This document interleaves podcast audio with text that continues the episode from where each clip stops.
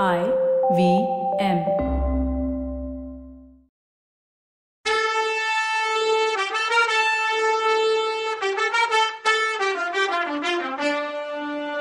வணக்கங்க. நான் கவிதா பேசுறேன். வெல்கம் டு கதை பாட்காஸ்டின் பொன்னியின் செல்வன். இது எபிசோட் நம்பர் எண்பத்தி எட்டு. என்ன விடுதலை பண்ணி எங்க கூட்டிட்டு போவீங்கன்னு நந்தினி கேட்டப்போ நீங்க வாங்க தேவி உங்களை இலங்கை தீவுகள்ல அனாதையா திரிஞ்சிட்டு இருக்க உங்க அம்மா கிட்ட கூட்டிட்டு போறேன்னு சொன்னா வல்லவன். நந்தினி பதில் எதுவும் பேசாம பெருமூச்சு விட்டா. நானும் அப்படி அனாதையா அலையணும்னு நினைக்கிறீங்களா? ஒருவேளை அந்த மாதிரி ஆனாலும் ஆகலாம். அப்போ கண்டிப்பா வந்து என் அம்மா கிட்ட அழைச்சிட்டு போக சொல்லி கேக்குறேன். அதுக்கு முன்னால எனக்கு ஒரு ஹெல்ப் பண்ணும். பண்ணுவீங்களான்னு கேட்டா. தேவி நீங்க என்னன்னு சொன்னாதானே எனக்கு தெரியும். அப்புறம்தான் உதவி பண்ண முடியுமா இல்லையான்னு சொல்ல முடியும்னா.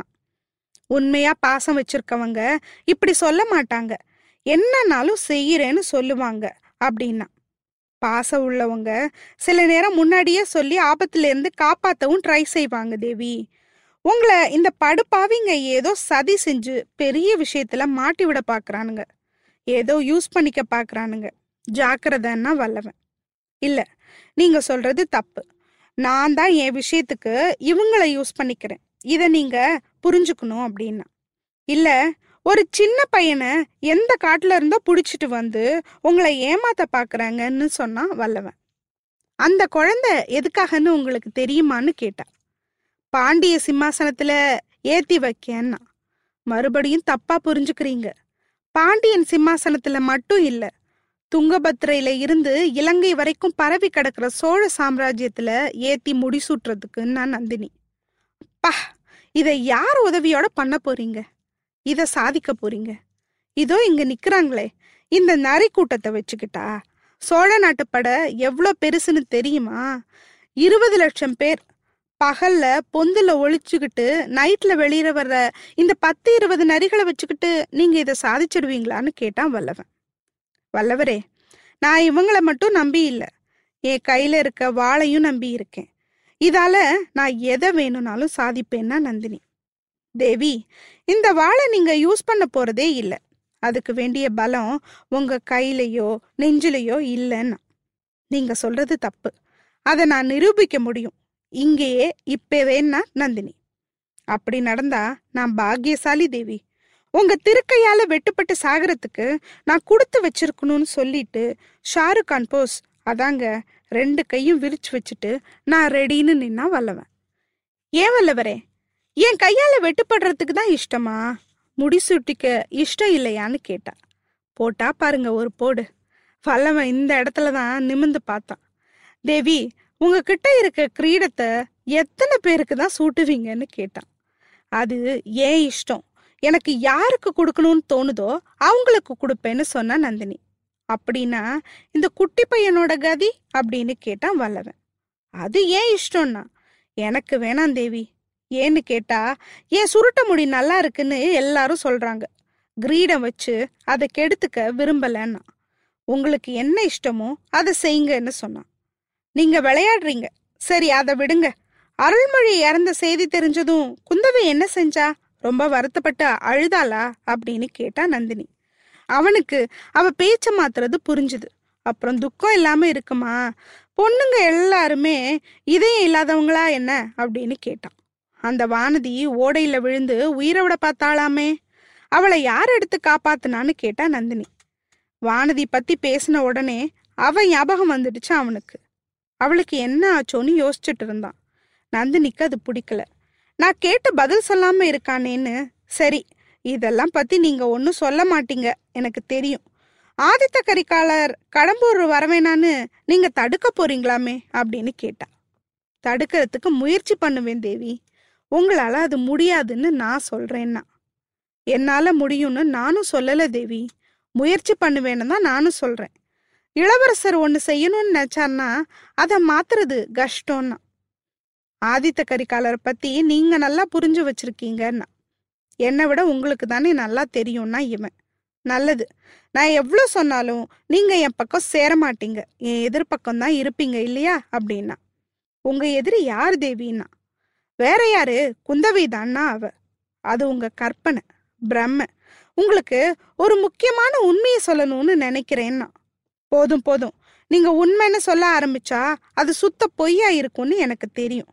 நீங்களே வச்சுக்கோங்க அந்த உண்மை என்ன. அதை சொல்லிட்டு மற்றவங்கள வர சொன்னான் வந்தியத்தேவனுக்கு வருத்தமா இருந்துச்சு. கிடைச்ச சான்ஸை மிஸ் பண்ணிட்டோமேன்னு தான். இந்த ராட்சசி என்னை கொல்ல சொல்லி சொல்ல போறா. கடவுளே போர்க்களத்துல போராடி வீர மரணம் எனக்கு கிடைக்க கூடாதா? இப்படியே என் தலைவிதி இருக்கணும்னு தனக்குள்ள புலம்புனான். ரவிதாசன் கோஷ்டி பக்கத்துல வந்து சுத்தி அணைக்கட்டி நின்னாங்க. இறக்கடைச்ச ஓனாய் மனநிலையில இருந்தாங்க. ராணி நீங்க என்ன சொன்னாலும் இவன் வழிக்கு வரமாட்டான்னு எனக்கு தெரியும். நீங்க கிளம்புங்க. இவனை நாங்க பலி கொடுத்துட்டு கிளம்புறோம்னா ரவிதாசன். மந்திரவாதி ஜாக்கிரதை. எனக்கு பலி கொடுக்க இஷ்டம் இல்லை. நீங்க யாரும் இவரை தொடக்கூடாது. யார் தொட்டிங்களோ அவங்கள நானே இந்த கத்தியால வெட்டி கொல்லுவேன்னா நந்தினி. எல்லாரும் ஷாக் ஆயிட்டாங்க. வல்லவனுக்கும் இது ஷாக்கு தான். ஸ்வீட் ஷாக் இவரால இன்னும் பல காரியம் ஆக வேண்டியிருக்கு. புரியுதா? நான் இப்ப கிளம்புறேன். நீங்களும் கிளம்புங்க. அவர் அவர் இஷ்டப்படி போகட்டும். யாரும் தொந்தரவு பண்ணாதீங்கன்னா. அதுக்கு ரவிதாசன் தேவி இவன்கிட்ட குதிரை இருக்கு. இவனை முதல்ல போக விடுறது நல்லதா? கொஞ்சம் யோசிச்சு சொல்லுங்கன்னு சொன்னான். அப்படின்னா அந்த தூணோட சேர்த்து இவனை கட்டி போடுங்க. கட்டா ஊத்துக்கிட்டு இவர் கிளம்ப கொஞ்ச நேரம் ஆகும். அதுக்குள்ள நீங்க இந்த காட்டை தாண்டி போயிடலான்னா அப்படியே செஞ்சுட்டு எல்லாரும் கிளம்பிட்டாங்க. குட்டி பையனை ரவிதாசன் கோஷ்டி கூட்டிட்டு போயிடுச்சு. சுத்த இருட்டு. இருட்டுல என்னென்னவோ சத்தம். நாரியும் கோட்டானும் போட்ட சத்தம் பயத்தை கொடுத்துச்சு. கட்டா ஊத்து பார்த்தா அதை அசைக்க கூட முடியல. மின்னல்லையும் காணும் மின்மினி பூச்சியையும் காணும். ஏதோ சத்தம் கேட்டுச்சு. ஏதோ மிருகம் இல்ல விஷப்பூச்சியான்னு யோசிக்கும்போது காலடி சத்தம் கேட்டுச்சு. குதிரை லேசா கணச்சுது கட்டாவுக்க ட்ரை பண்ணான் ஊஹும் ஏதோ மனுஷ உருவம் தான் நெருங்கி நெருங்கி வந்துச்சு. வல்லவன் பலத்தை எல்லாம் காலில் சேர்த்து வச்சான். அந்த உருவம் பக்கத்துல வரும்போது ஓங்கி ஒரு உதவிட்டான் வீல்னு சத்தம் போட்டுக்கிட்டு அந்த உருவம் பின்னால போச்சு. டங்குன்னு எங்கேயோ செவுத்துல முட்டிக்கிட்ட சத்தம் வந்துச்சு. அங்கேயே பள்ளிப்படை செவுத்துலயே சாஞ்சுக்கிட்டு நிக்கிற மாதிரி தோணுச்சு. இருட்டில் பெருசா ஒன்றும் தெரியல. ஆனாலும் அந்த உருவம் அவனையே உத்து பார்த்துட்டு இருக்க மாதிரி தெரிஞ்சுது. இந்த ரவிதாசன் வேற இத்தனை இறுக்கமா முடிச்சு போட்டுட்டு போயிட்டான் பாரு. இதுக்கெல்லாம் சேர்த்து அவனுக்கு இருக்கு அடுத்த தடவை அப்படின்னு நினச்சிக்கிட்டான் வல்லவன். கொஞ்ச நேரத்துல பள்ளிப்படை கோயிலுக்குள்ள டன் டன் டன்னு கல்லு மோதுற சத்தம் இல்ல தேய்க்கிற சத்தம் கேட்டுச்சு. அப்புறமா ஒரு எரியிற தீப்பந்தத்தை பிடிச்சிக்கிட்டு ஒரு உருவம் அவனை நோக்கி வந்துச்சு. அப்போதான் அது ஒரு காளாமுக சைவருங்கிறத அவன் தெரிஞ்சுக்கிட்டான். நீளமான தாடியும் சடாமுடியும் மண்டை ஓட்டும் மாலையும் பார்க்கவே பயங்கரமா இருந்துச்சு அந்த உருவம். அந்த காளாமுகன் தீப்பந்தத்தை தூக்கி பிடிச்சு அவனை உத்து பார்த்துச்சு. கொஞ்சம் பயந்தாலும் அதுக்கப்புறம் கொஞ்சம் துணிச்சல் வந்துச்சு வல்லவனுக்கு. இவனை எங்கேயோ பார்த்துருக்கேனே இந்த காளாமுகனை அப்படின்னு யோசிச்சான். அரிச்சந்திர நதிக்கரையில மரத்தடியில படுத்திருந்தப்போ ரெண்டு பேர் வந்து உத்து உத்து பார்த்தாங்களே அவங்கள ஒருத்தெல்லாம் இவன் இதுக்குள்ள அந்த காளாமுகன் இவனை பார்த்து சிரிச்சான். அவன் குரல் ரொம்ப பரிச்சயமா எங்கேயோ கேட்ட மாதிரி இருந்துச்சு. இவனை நல்லா பார்த்துட்டு அடைச்சே நீதானா? உனக்காகவா எவ்வளோ கஷ்டப்பட்டு வந்தேன்னு காளாமுகன் சொன்னப்போ அவன் வேணும்னே குரலை மாத்தி பேசுறானோன்னு தோணுச்சு. பின்ன எதுக்கு வந்த? அப்படின்னு கேட்டான் வல்லவன். இளவரசரை தேடிட்டு வந்தேன்னு சொன்னான் காளாமுகன். எந்த இளவரசரன்னு கேட்டான் இவன். அதை பத்தி உனக்கு என்ன ஏன் கேட்குறேன்னு கேட்டான் அவன். இல்ல நானும் ஒரு இளவரசன் தான் அதான் கேட்டேன்னா வல்லவன். மூஞ்ச பாரு. இளவரசர் மூஞ்சிய. அப்படின்னா அவன். ஏன்? என் லட்சணத்துக்கு என்ன குறைச்சல்? உன்ன மாதிரி தாடியும் மீசையும் சடாமுடியும் வச்சுக்கிட்டா லட்சணமா இருக்குமா என்ன? அப்படின்னு கேட்டான். வச்சுதான் பாரு அப்ப தெரியும்னா. எத்தனை நாள்ல முடி வளரும்னா வல்லவன். ஒரே நாள்ல வளர்ந்துரும். வேணும்னா ஒரு நாழிகை கூட அப்படின்னா. அப்படித்தான் இருக்கும்னு நானும் நினைச்சேன்னா இவன். என்ன நினைச்சேன்னு காளாமுகன் கேட்டான். ஒண்ணுமில்ல என்னை கட்ட அவுத்து விடு. நானும் உங்க கோஷ்டியில சேர்ந்துடுறேன்னா. போதும் போதும். உன்ன மாதிரி ஒற்றங்க எங்க கூட்டத்துல யாரோ இருக்காங்க. அதனாலதான் எங்க மகாசங்கம் இப்படி முடிஞ்சிருச்சு அப்படின்னா காளாமுகன் எப்படி முடிஞ்சது? அப்படின்னு கேட்டான் வல்லவன். மகாசங்கத்துக்கு இளவரசர் வரப்போறார். அவர் சிம்மாசனம் ஏறின உடனே எங்க மகா குருவை ராஜகுருவா ஏத்துக்கிறதா சொல்லுவார்னு காத்துட்டு இருந்தோம். ஆனா இளவரசர் வரவே இல்லைன்னா காளாமுகன் என்னை கட்ட அவுத்து விடு. இளவரசர் ஏன் வரலன்னு நான் சொல்றேன்னா. எந்த இளவரசர்னு கேட்டான் காளாமுகன் வேற யாரு? மதுராந்தகன் தானே? அப்படின்னா வல்லவன். அப்போ நான் கெஸ் பண்ணது கரெக்டுன்னா காளாமுகன் என்ன கெஸ்ஸிங்னு கேட்டான் வல்லவன். இளவரசரை தேடிக்கிட்டு வந்தப்போ காட்டுக்குள்ள இருந்து சில பேர் வெளியில போனதை பார்த்தேன். அவங்க யார் என்னன்னு எனக்கு தெரியும். நீ ஒற்றன்னு நினைச்சுதான் உன்னை கட்டி போட்டு இருக்கணும். ஆனா உன்னை எப்படி உயிரோட விட்டுட்டு போனாங்கன்னு தெரியலன்னா. அதை நான் சொல்றேன். என் கட்டை அவுத்து விடுன்னா வல்லவன். நீ ஒன்றும் சொல்ல வேணாம். உன்னை கட்டை அவுத்து விடவும் முடியாதுன்னா காலாமுகன். ஆனா நான் சொல்றபடி நீ ஒத்துக்கிட்டா அப்படின்னு இழுத்தான். என்னன்னு சொல்லுன்னா வல்லவன். உனக்கு சம்மந்தம் இல்லாத வேலையில தலையிடுறது இல்லைன்னு ஒத்துக்கிட்டு நூத்தி எட்டு தோப்புக்கரணம் போடணும்னா காலாமுகன். அப்படியான்னு மனசுக்குள்ள நினைச்சுக்கிட்ட வல்லவன் பேசிக்கிட்டு இருக்கும்போதே அவனோட கை சும்மா இல்லை. கட்டா அவுத்துக்கிட்டே இருந்தது. நூத்தி எட்டு தோப்புக்கரணும்னு அவன் சொன்ன உடனே எல்லாத்தையும் அவுத்துருந்தான் வல்லவன். உடனே அந்த காலாமுகன் மேல பாஞ்சு கீழே தள்ளிட்டான் வல்லவன். தீப்பந்தம் கீழே விழுந்து அணைஞ்சு போகாம கொஞ்சமா எரிஞ்சிட்டு இருந்தது.